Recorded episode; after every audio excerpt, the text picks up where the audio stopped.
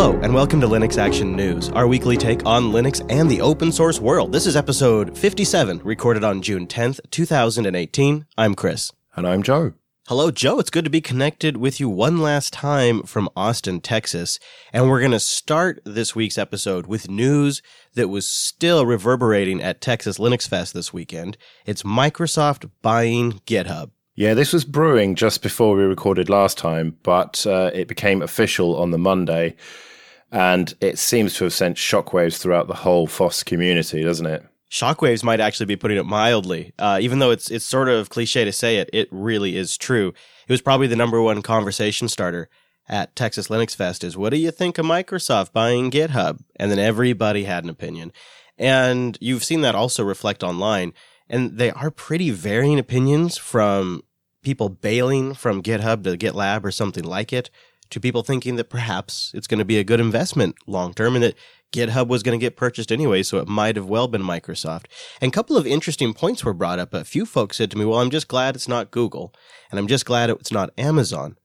But I think for myself right now, I'm sort of in a wait and see period. I'm curious to see what Nat Friedman does with it, and I could see it going good or bad. I think ultimately it's not a good thing. When Microsoft gets involved with anything, it's not a good thing, is it? And I think that if I had any code on GitHub, I would be migrating it or at least backing it up on another service like GitLab.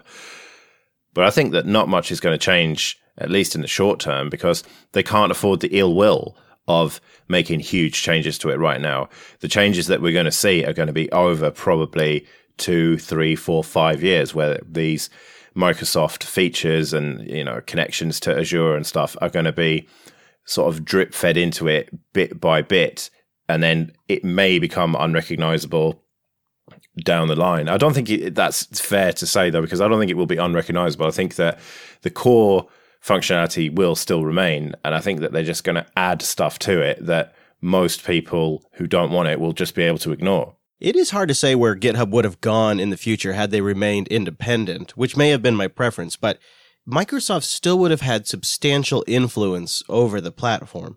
If you just look at the raw numbers, Microsoft has almost 5,000 unique committers to different open source projects on GitHub.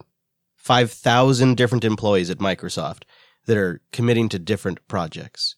That's a huge number. Yeah, but that doesn't necessarily mean that they have influence over the platform. See, I disagree. I think it does. I think, and Microsoft points out that they're the most active organization on GitHub. They're the biggest company on there with 2 million commits. I think it's, I think it's naive to say that the largest creators or the largest providers or whatever category we're talking about of a service, whoever's the biggest customer to that service has influence over the platform. And, you know, I've also noticed a definite uh, split. A lot of the developers I've talked to through Coder Radio's email inbox, but also here at Texas Linux Fest, they're sort of nonchalant, I guess. They're more wait and see. But a lot of the enthusiasts, people that have enthusiast projects or are not necessarily full time developers, they seem to be reacting more negatively. I think a lot of people who just use this as a tool to do their work, and they may be already using other Microsoft tools, they're not nearly as concerned people that were using it as a place to store a passion project seem to be much more concerned. And I think maybe those people needed a good reminder about centralization of services to begin with. Well, I remember in the predictions episode that we did at the end of last year, you talked about this split between pragmatists and idealists. And I think that this is a, a, perfect example of that. People's reaction does seem to be quite polarized between meh, whatever, and this is the the sky is falling. We need to move off to GitLab straight away. And I think that you're right. It is more of the uh, the passion projects, the free software people. Um, but then you kind of have to question, as you said, why were they on there in the first place? Because it is not a free software platform. It, there are big parts of it that are proprietary. And maybe it's a good thing that it's shaken them into realizing that they probably oughtn't to be there. I mean, that said, I, I would have definitely moved my code off there or at least backed it up, as I said. So I can see why they've done that. But I think that, yeah, the, the bigger, more pragmatic projects are just not going to do that, are they? They're just going to see what happens. And it is decentralized enough. It's quite a hassle to move away from GitHub, but it, because Git itself is de- potentially decentralized, you can migrate relatively easily. I want to go back to a point you just made though. Why were they on there in the first place? Why are they using Slack? Why are they using Discord? I think this is a great time for open source projects and free software to look at the different services they're using, the centralized services, because it's likely Slack's going to get bought one day too. And then are we going to have another round of freakouts? Do we learn nothing from this lesson? This is a great moment to stop and reevaluate. And I don't think this is a loss for GitHub. I don't think these projects that are concerned about this were the right fit to begin with. They probably should have been on a different self-hosted platform to begin with. So I think this will balance itself out. We'll probably stop talking about it in a few months. Just around then, Nat Friedman will actually take over towards the end of the year. And then things I think will start to get interesting. But what do you think about this seven and a half billion dollar price tag? Yeah, isn't that something? Now that's in stock for Microsoft. So that's Microsoft's stock value of 7.5 billion. But uh, the way these Azure services seem to be selling, that's probably going to be going in the right direction. That's a huge number. And I've heard it's many multitudes larger than their actual revenue and worth. Well, yeah, if you look at how many um, premium subscribers they have and stuff, it's just eh, nowhere near that. It's it seems to be massively overvalued. Is it just because Microsoft have just got all the money in the world and can just afford it, or have they seen something that the rest of us haven't? Well, I think a lot of us have seen it. I just don't think anyone's made a move on it. Think about where GitHub sits in the workflow, how central that is, and how it sits between many different services. That's really a valuable position because they were an independent operator for so long. They're built into so many workflows from the AUR to people deploying their websites. It's just, it's such a key part of software development for so many different shops and it's been so platform agnostic for so long that that made it very valuable because the developers could use it as sort of this middle layer. And I think Microsoft had realized that because they put so much of their stuff on there. I had a couple of little birdies tell me from Microsoft that uh, they're going to mutiny if they if Microsoft screws this up because so many people now inside Microsoft use it for their own projects plus the projects they're contributing to that are open source that if Microsoft were to mess it up it would it would destroy their workflow internally. Well, yeah, that's another reason why they aren't going to screw this up or are very unlikely to. Along with the goodwill factor, they, they don't want the ill will from developers all over the world. There are people, especially in our circles, who have freaked out and moved away, but all the pragmatists that we talked about, they are probably quite skeptical and keeping one eye on it and will be ready to jump ship if major changes are made. So uh, it's not just the people within Microsoft that are probably, uh, you know, half planning a mutiny. But it just seems so unlikely that they would do that. It's they wouldn't have spent that much money on something that they wanted to fundamentally change. I was joking uh, at Texas Linux Fest when people would start the conversation, and sort of the way I would wrap it up is I'd say, if I were Microsoft, I'd take all this money that I have and I'd just set some aside and say, we're just going to let this run just to prove to all those skeptics that we weren't going to screw it up. And they'll just do it to make a point. This could be their way to buy reputation long term into the software development community and specifically the open source, maybe not free software communities. And so they could really just play a long game here of proving everyone wrong. And that would almost be worth the purchase in itself. Well, yeah, and it's not likely to lose value, is it? Um, so they could probably offload it at some point in the future if they had to. And there'll probably be at least a small amount of revenue coming in. It. It'll probably pay for itself. So, yeah, it seems like a relatively small price to pay. I mean, it's a lot of money. Don't get me wrong, but for Microsoft to to buy that goodwill, potentially not. But if they do mess it all up, we can all revolt by switching to React OS, one of the best little projects out there just got even cooler. Yeah, it's not been long since we talked about React OS and you tried it out and were very impressed with it.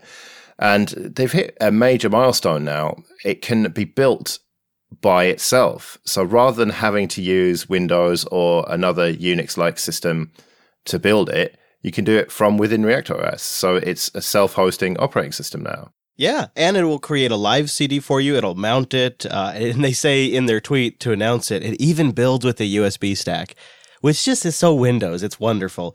The thing is, though, this is a milestone that iOS devices haven't even reached yet. So it's pretty impressive if you think about it in that context. Well, yeah, and Android, can you build that on Android? I don't think you can, can you? You know, I've I've made that claim before, and then we got a bunch of well actuallys where people had all these different ways they could pull it off. So I don't think there's an official way, but people seem to have figured out a way. But I can't think of a way you could do it with iOS. Yeah, and look how mature that is as an operating system. But I think that says more about the control that Apple want to have over it rather than the technical limitations of it. So really what it is, is this is all building, this is one of the many things they're building towards ReactOS 0.49, which will have general kernel fixes, shell improvements, and really some good bug fixes to the Win32 subsystem, as well as your favorite, Joe, those little balloon pop up error messages that they sort of started with Windows 7, you know, the little down by the. Yeah, yeah. I just love this project and it's so cool. And so this is part of it is getting React OS to a place where it can build itself. The developers can now start continuing to just develop on React OS and actually create new builds right there. But we as end users have the benefit of being able to generate those live CDs.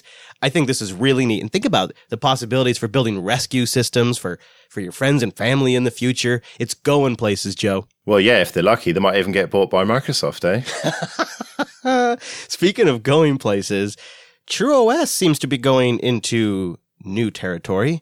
And there's a bit of a fork at play here. We're not, we're not quite sure exactly what the situation is. I'm sure our friends over at BSD Now will update us when they return from BSDCan. But it appears there's a shift in focus for TrueOS. Yeah, they say that they're going to focus on a core operating system, but then they clarify that no, it's not going to be called Core OS. They know there's already something that exists with that name.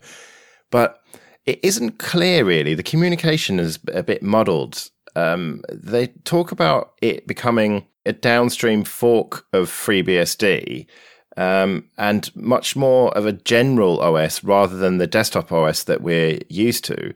And in order to have a desktop focused version of it, they are creating a new project called Project Trident.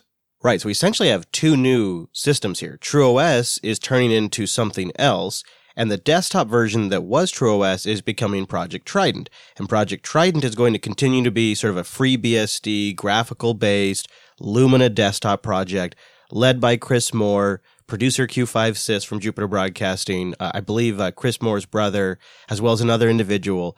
They're going to continue Trident, which will be a Lumina based FreeBSD desktop. And then TrueOS over time, they say is going to go modular more core centric, perfect for do it yourself advanced users that will use OpenRC and LibreSSL.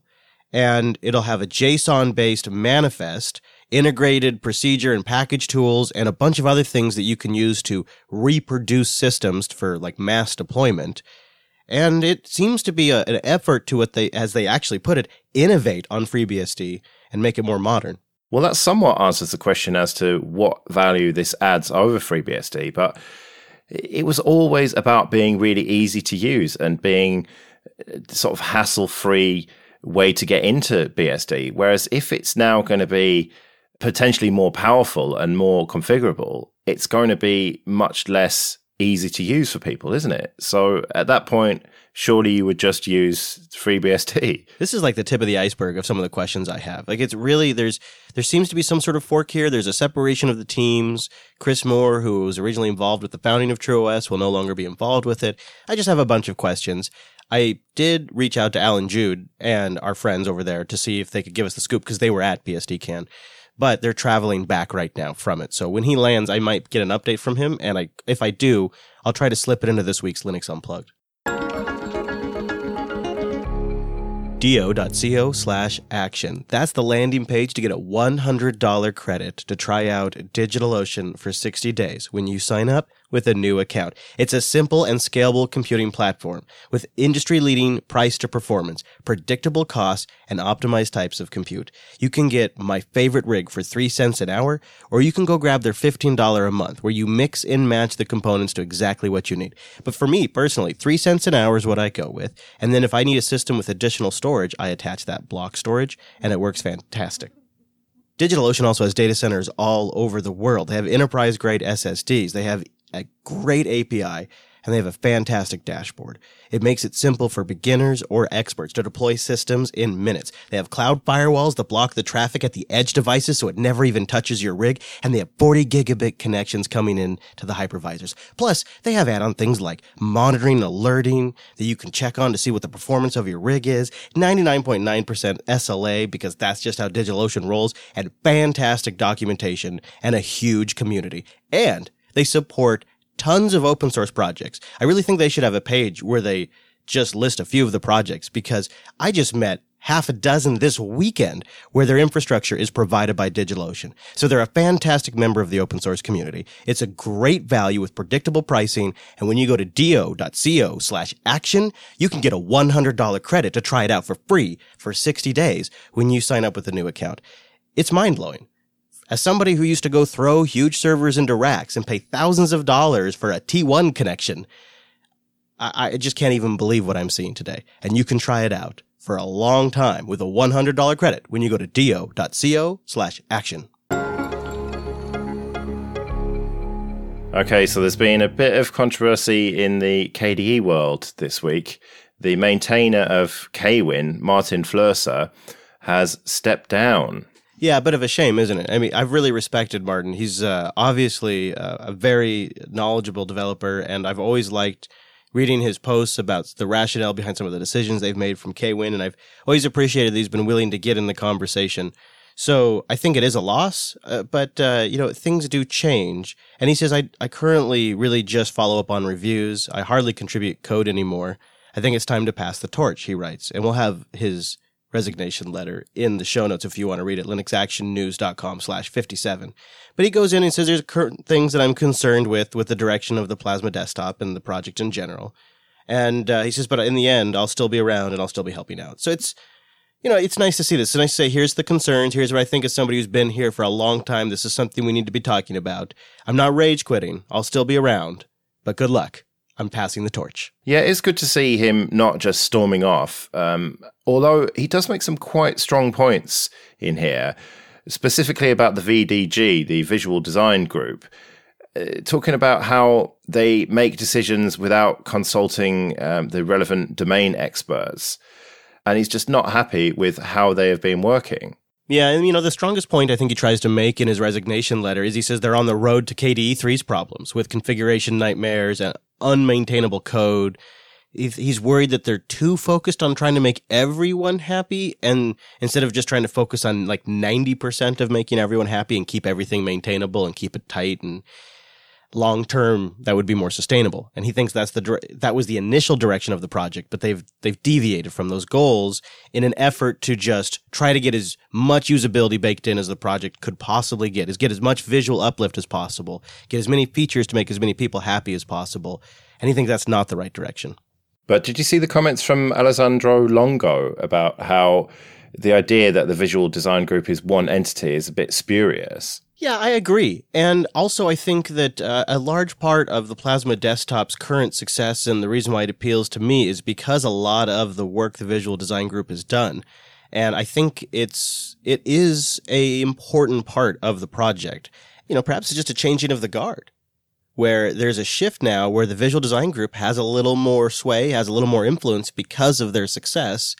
Uh, but he may still have valid points that they still have to consult domain experts and make sure things are done correctly from a technical standpoint. Both parties are probably in the right in this particular case. Yeah, that's probably the case. But one thing that's great about the KDE project is their involvement with the community. And Plasma Mobile is one of the most exciting aspects of KDE. It's, to me, one of the best things that they're working on. But it has suffered a little bit from onboarding issues and getting people involved with it. And so now they have decided to try and make that process easier and have launched Find Your Own Way. This is actually a pretty good milestone to see the project getting to, where they've gotten to a point where they can look back at themselves and say, what are the barriers to people getting involved with our project? In their post, they talk about streamlining onboarding of new contributors, setting up three new goals, working with the KDE promo team, and all of that. But the overarching goal here is more contributors to the project, getting more information about devices, and really just try to get the word out still. I think it's a great first step. And if you look at the website, it's so simply laid out. Um, do you want to help us with outreach? Uh, no. Is there anything else I can do? System development. Oh, yeah. Tell me more about it. Um, and then it's broken down into further categories. And it's a really simple way to get people to the right place where they need to be on Phabricator. So I'm hoping that more developers and just contributors generally will be attracted by this because Plasma Mobile for me is one of the great hopes for mobile Linux, and I really want to see it succeed. And anything that is going to make that more of a reality, I think has got to be a good thing. And we round out the show this week with a story about Devuan. They have a brand new release, ASCII 2.0, which I was so excited to try out for this here show. I downloaded over a MiFi and set it up in a VM while my laptop was on battery, just so I could kick the tires, Joe. Wow, that's commitment. I did not expect Devuan to get to a 1.0 release, never mind a 2.0. so color me shocked, quite frankly. This, of course, is the fork of Debian that has no systemd. There's a little bit of an asterisk there. That there are some little bits of systemd in it to some extent, but it's mostly systemd free Debian, and it is pretty much just Debian stretch except with no systemd in it. Right, Debian Stretch, Debian 9. In other words, the Debian that was released on June 17th, 2017, almost exactly a year ago as we record this episode. And that's really kind of where the fun begins with this distribution. I really encourage you to give it a go go ahead and give it a download. My, I love thy first experiences, you know, when you, you're in the live environment and uh, it's like, okay, this isn't too bad of an XFCE experience. I kind of enjoy this. So I go and fire up the uh, graphical quote unquote installer and uh, I'm immediately hit with a question. Would you like to use SU or sudo? Note, this does not affect how you administer your system. And that's all I get. I don't know why if I would want to use sudo or SU. So thinking I like root all the time, I hit SU naturally. Then it prompts me for the root password, which is accessible in a text document that you double click on the desktop that opens it up in a terminal text editor so you can read the username and password once you read the manual. Now it's a typical toor password, so not too surprising there. So once I type in my password, it starts the installation and then I check the boxes of things I want, like do I want a home partition? Do I want to use encryption? Stuff like that. And then it says, okay, choose your partitioner. Would you like to use gparted? How about fdisk? and uh, you then proceed to set up your disks. And it's just a great time. I encourage any of you to give it a go. For extra bonus points, uh, try setting it up on a high DPI monitor. That's extra fun. Do I detect a hint of sarcasm in your voice here? It was enjoyable from the stam- standpoint of like when I went to the Computer History Museum and I got to see a whole bunch of old systems and see them operating, and it was enjoyable from that standpoint. It was comical from a standpoint of somebody who wants to sit down and get their machine going and get working immediately. I'm clearly not their demographic, but I, I could see somebody who wouldn't mind going through that. It was sort of fun in a way. Well, I had a go at that live image that has the installer in it, and it just didn't work. It went through it all and then just wouldn't boot from that partition. So then I downloaded the installer image, and that was just Debian, as far as I'm concerned, a rebranded Debian with no uh, systemd, of course. And it's got XFCE by default, which I love so I could actually use it. Um, once you get the installer image rather than the live one, I installed it today on hardware. I, I could easily continue setting that up and tweak it just the way I want it, and I, would be happy to use it. I wouldn't even notice the difference really uh, between that and a regular Debian. Of course, there's no GNOME available for it. There's various other desktops, including Mate, which I tried out, and that was all fine. But um, GNOME has got the dependency on systemd, hasn't it? So um, yeah, I don't think this is aimed at the mainstream Linux audience, is it? No, no. But the name is great, ASCII. That's fun. And there was one thing I, I did not get a chance to play with before the show is they have options for quote console productivity with hundreds of CLI and uh, text utilities. I would love to know more about that. I did not get a chance to play with that. And the other thing that I thought was just sort of neat is since they're ripping out systemd, you get to pick what init system you want to use. So you get to uh, pick different init systems with 1 and uh, version 2.0 ASCII. I know they're trying to make a practical, old style Unix admins distro, but it's turning out to be like a fun experiment in how like an alternative reality version of Linux could have gone in a in a parallel universe. well, it seems to have an audience, otherwise it wouldn't have got to 2.0, would it? I expected it to wither and die, and it seems to be going relatively strong. Okay, it's a little bit behind, or a fair bit behind the Debian uh, release schedule, but there must be people using this, man. It seems it's found a bit of a home with some embedded devices because I, I count five derivatives of the project now. And a couple of them are for like microservice, small, like network machines. Well, yeah, and they've got official images for stuff like the Pi as well. So it's being used by more people than you would imagine, I think. Well, I hope they enjoy themselves. More power to them. I had some good fun with it. I just want to say thank you to everybody who came out and said hi at Texas Linux Fest. Lots and lots of fans of the show there, Joe. Everybody talked about Linux Action News. So that was super cool. We got, like, we had many great meetups actually. We had several nights of great meetups. It was a ton of fun and my journey now continues on. I'm heading up to Keller, Texas to meet up with Linux Academy at their office. So you can continue to follow my journey at jupiterbroadcasting.com slash rover and this is my last show from Austin, Texas. Yeah, and I had a great time at FOSS Live last night. Um, that's why I sound a little bit hungover today, I'm afraid. No, um, who, us? No. yeah, I know, right? Um, and met a ton of listeners there of, uh, you know, the various shows that I do. So, yeah, that was really cool.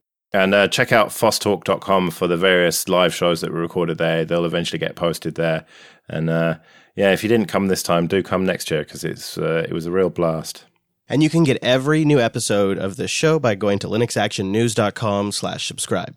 And if you want to get in contact, linuxactionnews.com slash contact. And support the entire network and everything we're doing at our Patreon page, patreon.com slash Jupiter Signal. We'll be back next Monday with our weekly take on the latest Linux and open source news. I'm at Chris LAS. I'm at Joe Ressington. Thank you for joining us, and we'll see you all next week. See you later.